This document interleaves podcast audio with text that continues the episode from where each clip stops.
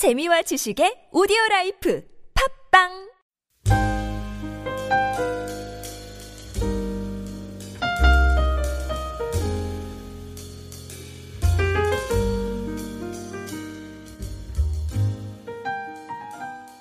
아, 이번에 우리가 공부하는 이 히브리서는 에, 고난과 시험과 배교의 유혹 가운데 살고 있는 에, 주후 1세기경의 기독교 교인들을 향해서 쓴 아, 목회적인 서신서라고 이렇게 목회 서신서라고 볼 수가 있습니다. 그러면서 히브리서 기자는 예수 그리스도께서 우리의 영원한 구원자가 되신다. 에, 우리의 삶의 모델이 되신다. 그러면서 두 가지 질문을 히브리서 질문하고 있어요. 첫째는 예수 그리스도가 누구인가? 예, 그분의 인격과 정체성과 사역을 우리가 알고 그것이 오늘날 우리에게 어떤 의미를 주는가? 그것을 깨닫는 거죠. 예, 그래서 성경이 예, 우리가 믿는 기독교에 있어서 기독론은 항상 중요합니다. 우리가 이 기독론을 명확히 해야 돼. 예수가 나의 삶에 도대체 어떤 의미가 있는가? 그분의 정체성이 나에 어떤 의미가 있는가?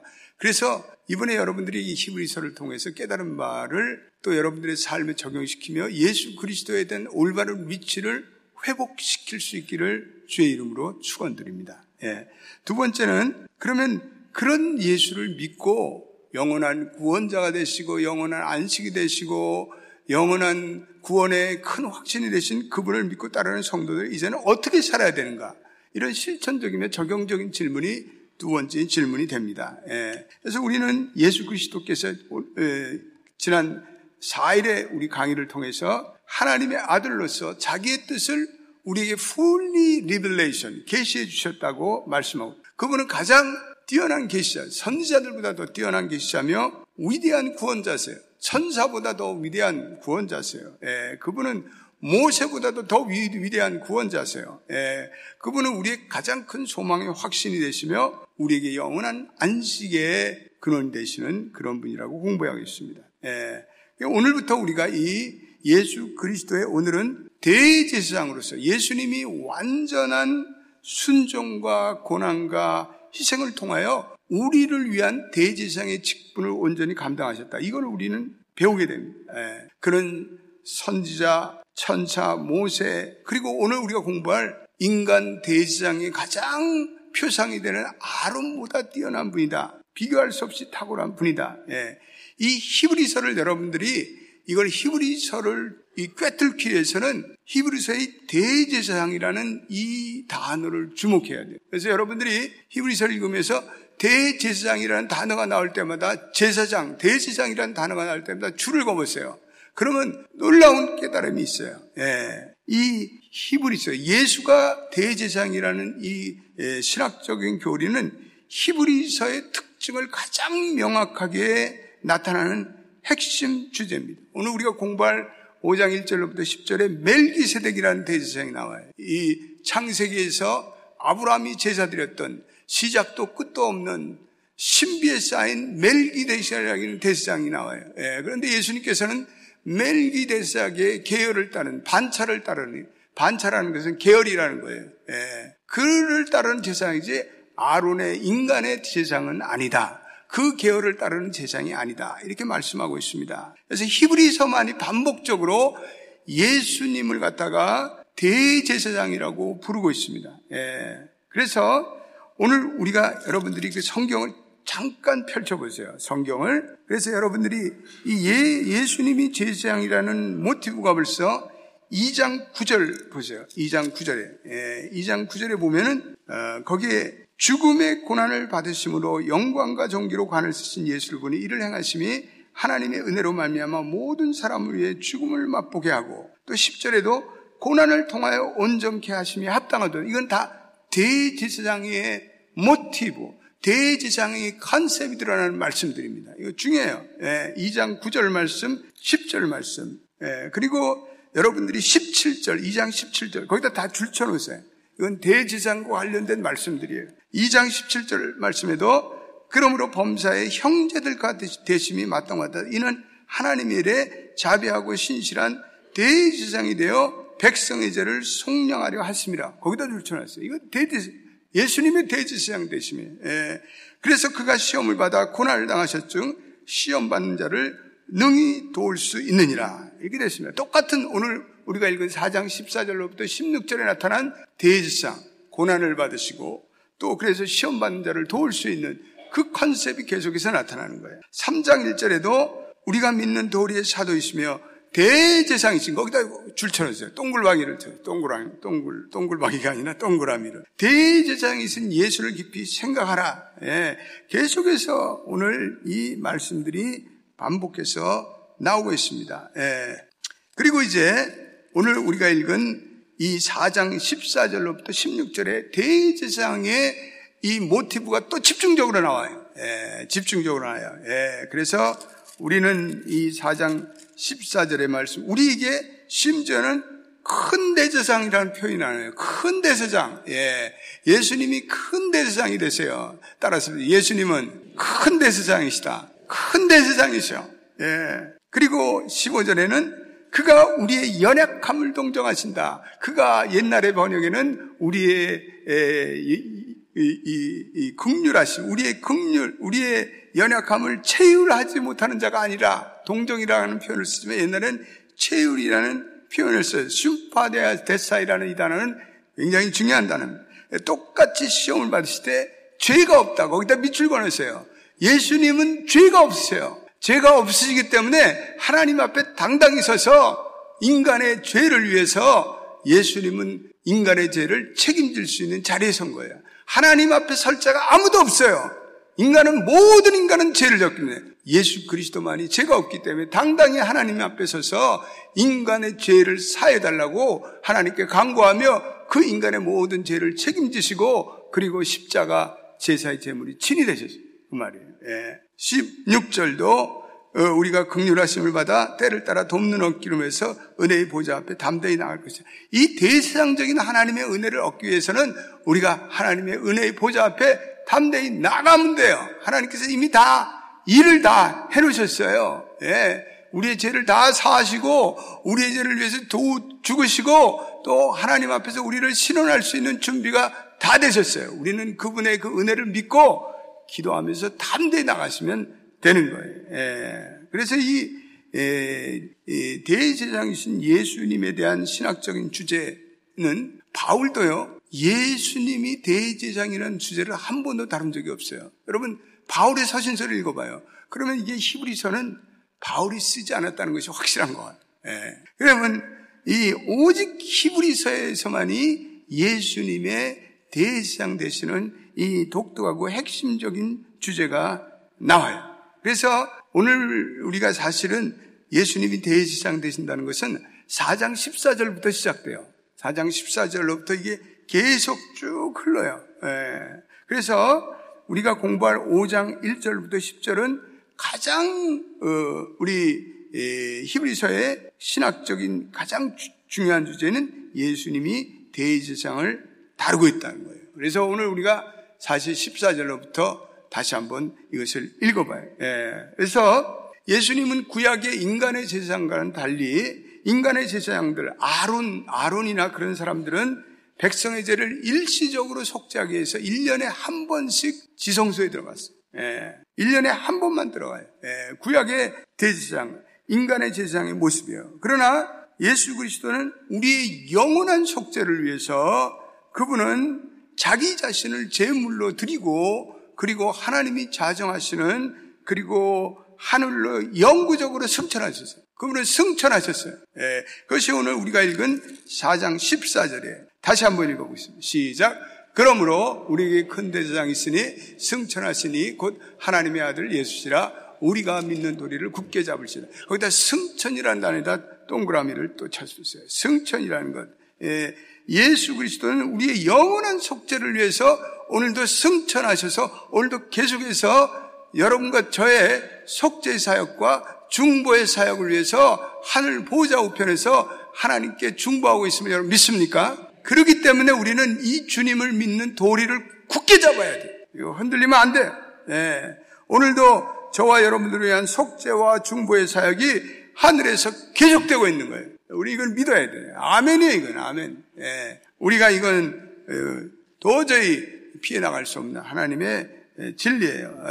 그러면서 오늘 예수 그리스도가 이 대제상이 되려면 죽음의 고난을 통과하셨어요. 우리를 위한 고난이 되기 위해서는 죽음의 고난을 통과하셨어요. 그래서 대제적인 컨셉트에는 고난이라는 컨셉이 게 굉장히 중요한데, 예, 고난이라는 죽음이라는 이 관문을 통해서 주님도 온전해졌어요. 하나님께서 십자가의 고난과 죽음을 통한 그분의 순종을 통해서 그분을 온전케 했어요. 그분을 온전케 하신 증거가 못하는 부활로 나타났어요. 부활로. 주님이 부활하신 그 자체가 하나님께서 그의 죽음과 고난을 받아들이셨다는 거예요. 그래서 그분이 온전해졌어요. 그래서 그분이 온전하셨기에 오늘 우리가 읽은 5장에 나타나는 영원한 구원의 근원이 될 수가 있는 거예요. 예.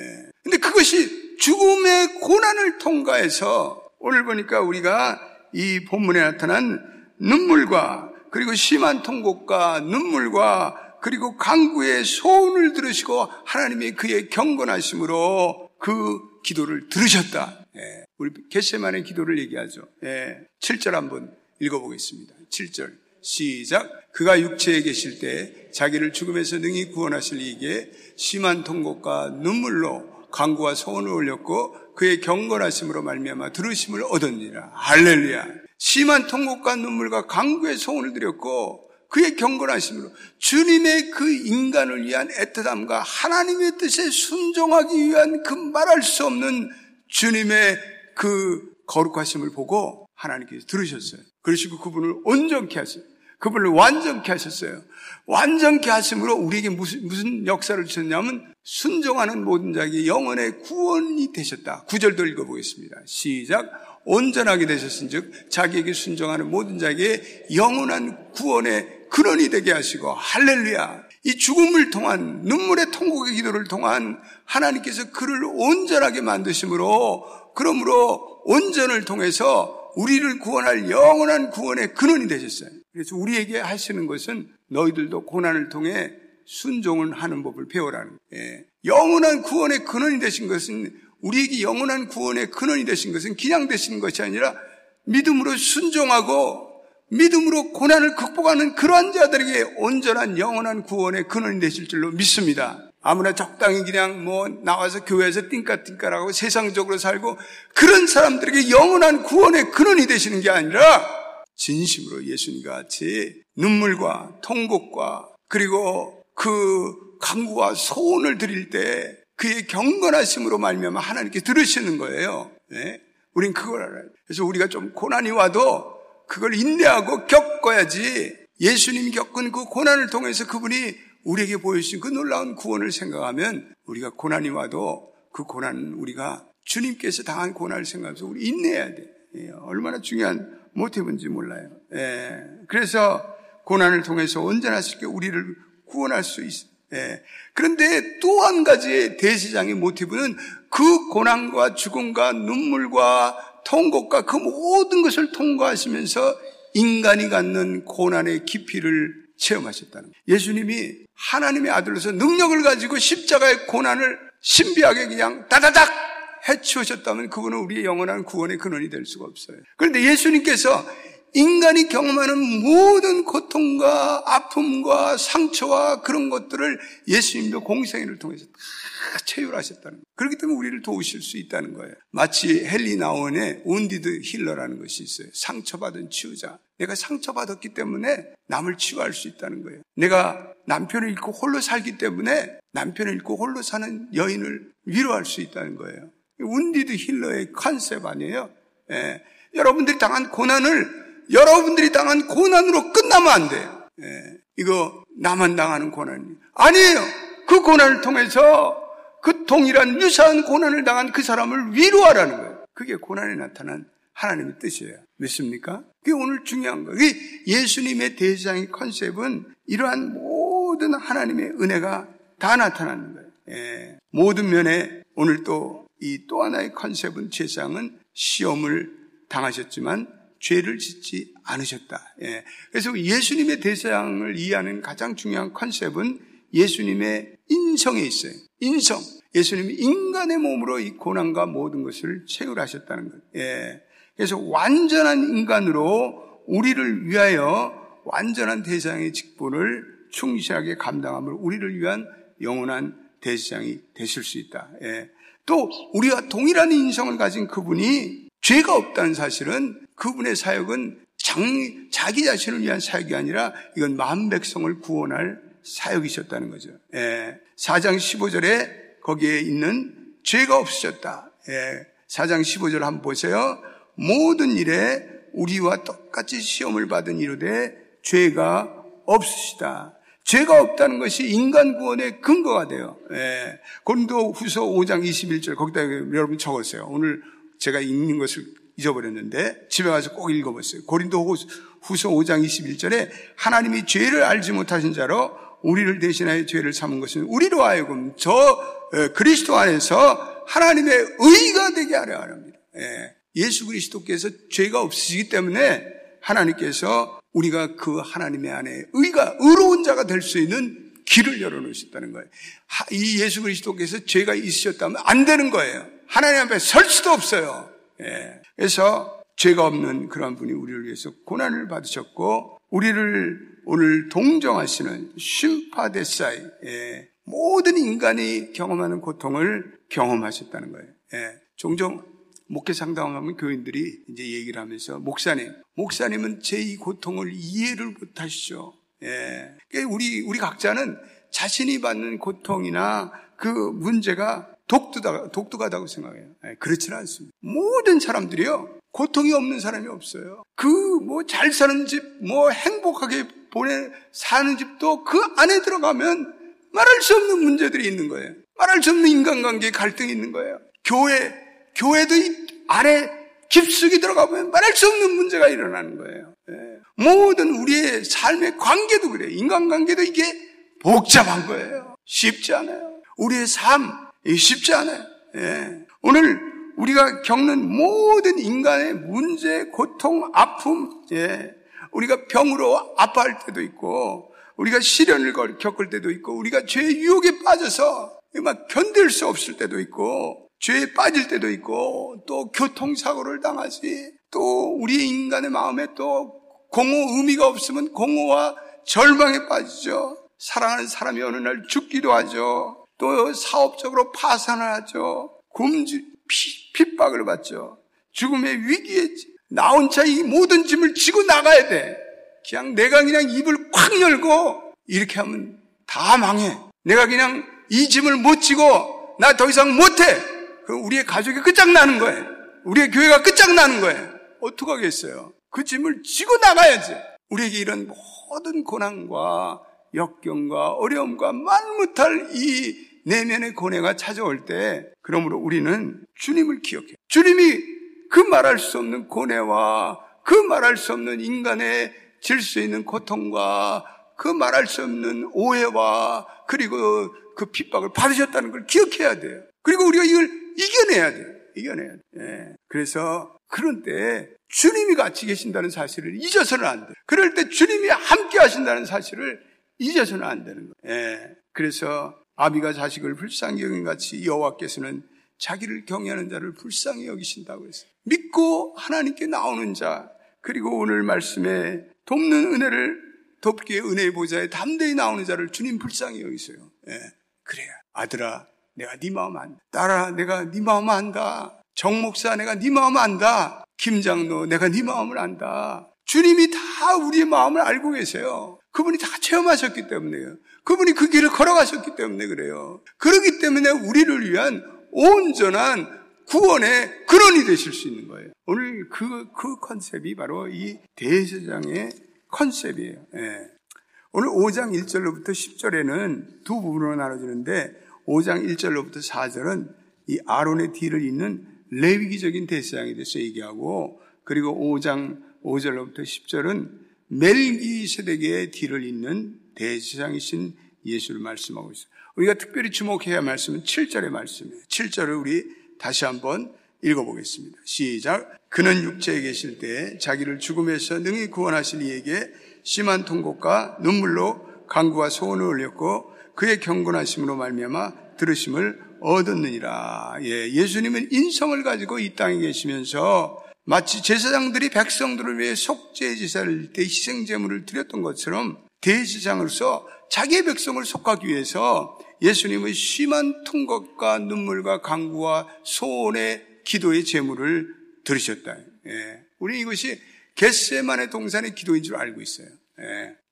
근데 이 눈물과 통곡과 기도의 제사를 하나님께서 수납하셨어요. 받아주셨어요. 그리고 그의 경건하심으로 말미암아 들으셨다. 하나님께서 그의 기도를 받아주시고 그의 희생적인 기도의 제물이 받아들였다는 것은 예수님이 우리의 진정 살리시고 구원하시는 참된 대지장이 되셨다는 것을 확인해 주는 사실이에요. 예. 그런데 오늘 7절에 여러분들 그 앞에 보면 자기를 죽음에서 능히 구원하실 이 거기다 줄쳐놓으세요. 이 죽음에서 능히 구원하실 그에게 드렸다. 그 하나님께 드렸다. 예. 비록 죽음이 예수님을 지배하지 못하도 예수님이 여전히 인성의 몸을 지니고 있기 때문에 예수님은 인간으로서 죽음과 고난과 그 고통스러운 경험으로부터 완전히 면제된 것이 아니에요. 예. 주님은 그 고난과 죽음과 인간이 겪을 수 있는 모든 형국의 길을 걸어가셨어요. 그걸. 예.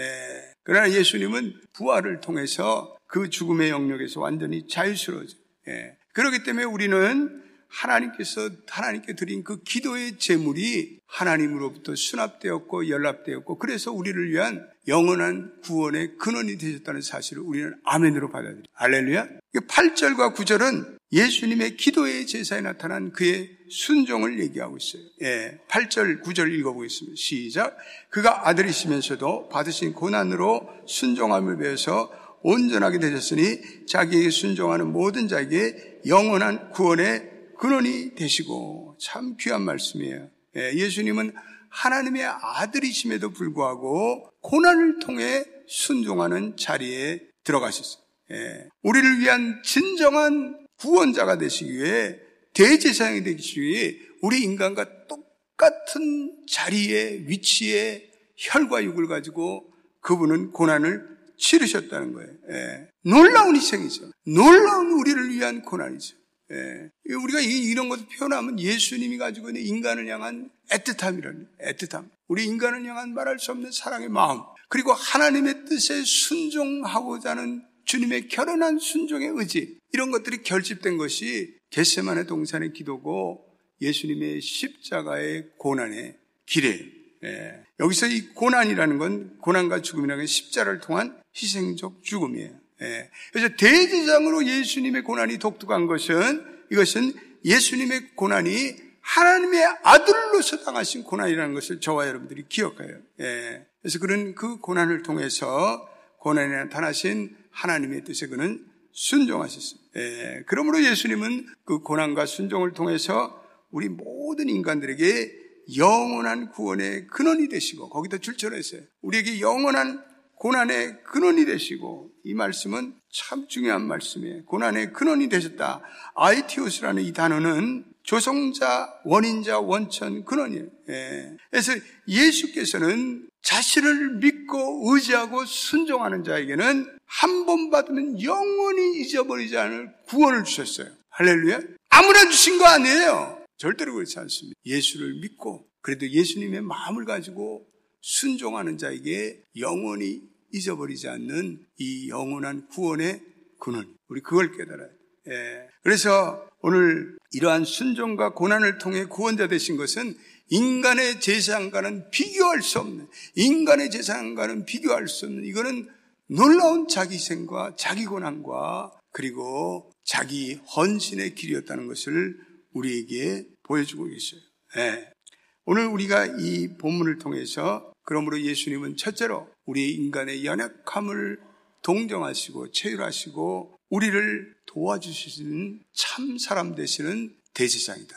이런 결론을 내릴 수가 있습니다. 두 번째, 오늘 예수님께서는 자기 스스로가 대제사장 되신 것이 아니라 멜기세덱의 반차를 닦는 하나님이 세우신 그러한 대제사장이에요. 예. 그리고 오늘 인성을 가진 예수님, 하나님의 아들이시면서도 완전한 인성을 가진 예수님께서 고난을 통해 순종하고 십자가의 고난을 통해 죽음을 통해 완전하셨기 때문에 그를 믿고 순종하는 자에게 영원한 구원의 근원이 되셨다. 그래서 예수님은 우리를 위한 완전한 구주, 완전한 대제사장이 되실 수 있었다는 사실을. 예. 오늘 저와 여러분들이 이러한 우리에게 놀라운 대제사장이 되시는 예수님이 있음을 깨닫고 우리는 예수 그리스도를 믿고 순종할 수 있기를 주님의 이름으로 축원드립니다. 우리는 이 확실한 이 놀라운 예수님이 직접 인정으로 그 모든 고난과 죽음의 길을 통과하신 그 놀라운 구원을 우리 확신하고 그 구원을 믿고 그 구원을 날마다 상고하고 깊이 생각하는 여러분 되시기를 축원합니다. 우리는 죽기까지 순종하신 예수님을 기억하면서 우리가 이 세상에서 어떤 고난과 마음고생과 그리고 아픔과 환란과 시험이 올지라도 우리는 인내하고 예수님을 깊이 묵상하며 이 시험을 이겨낼 때 우리의 영원한 구원 되시는 하나님께서 오늘 우리의 기도를 들으시고 우리에게 때를 따라 돕는 은혜를 주신다는 사실을 기억하시는 저와 여러분이 되시기를 예수의 이름으로 축원드립니다. 우리 다 일어나겠습니다. 네. 오늘 우리 주님께서 주신 이 귀, 귀한 말씀을 우리 되새기며 주께 가오니 날 새롭게 하시고 주님의 은혜가 너무나 귀한 은혜요. 이거는 주님이 대시장으로서 지신 이 은혜, 우리 이 은혜를 오늘 아침도 우리 모든 새벽의 성도들의 충만히 충만히 부어 주시옵소서 우리 다 두 손 높이 들고 찬양하겠습니다.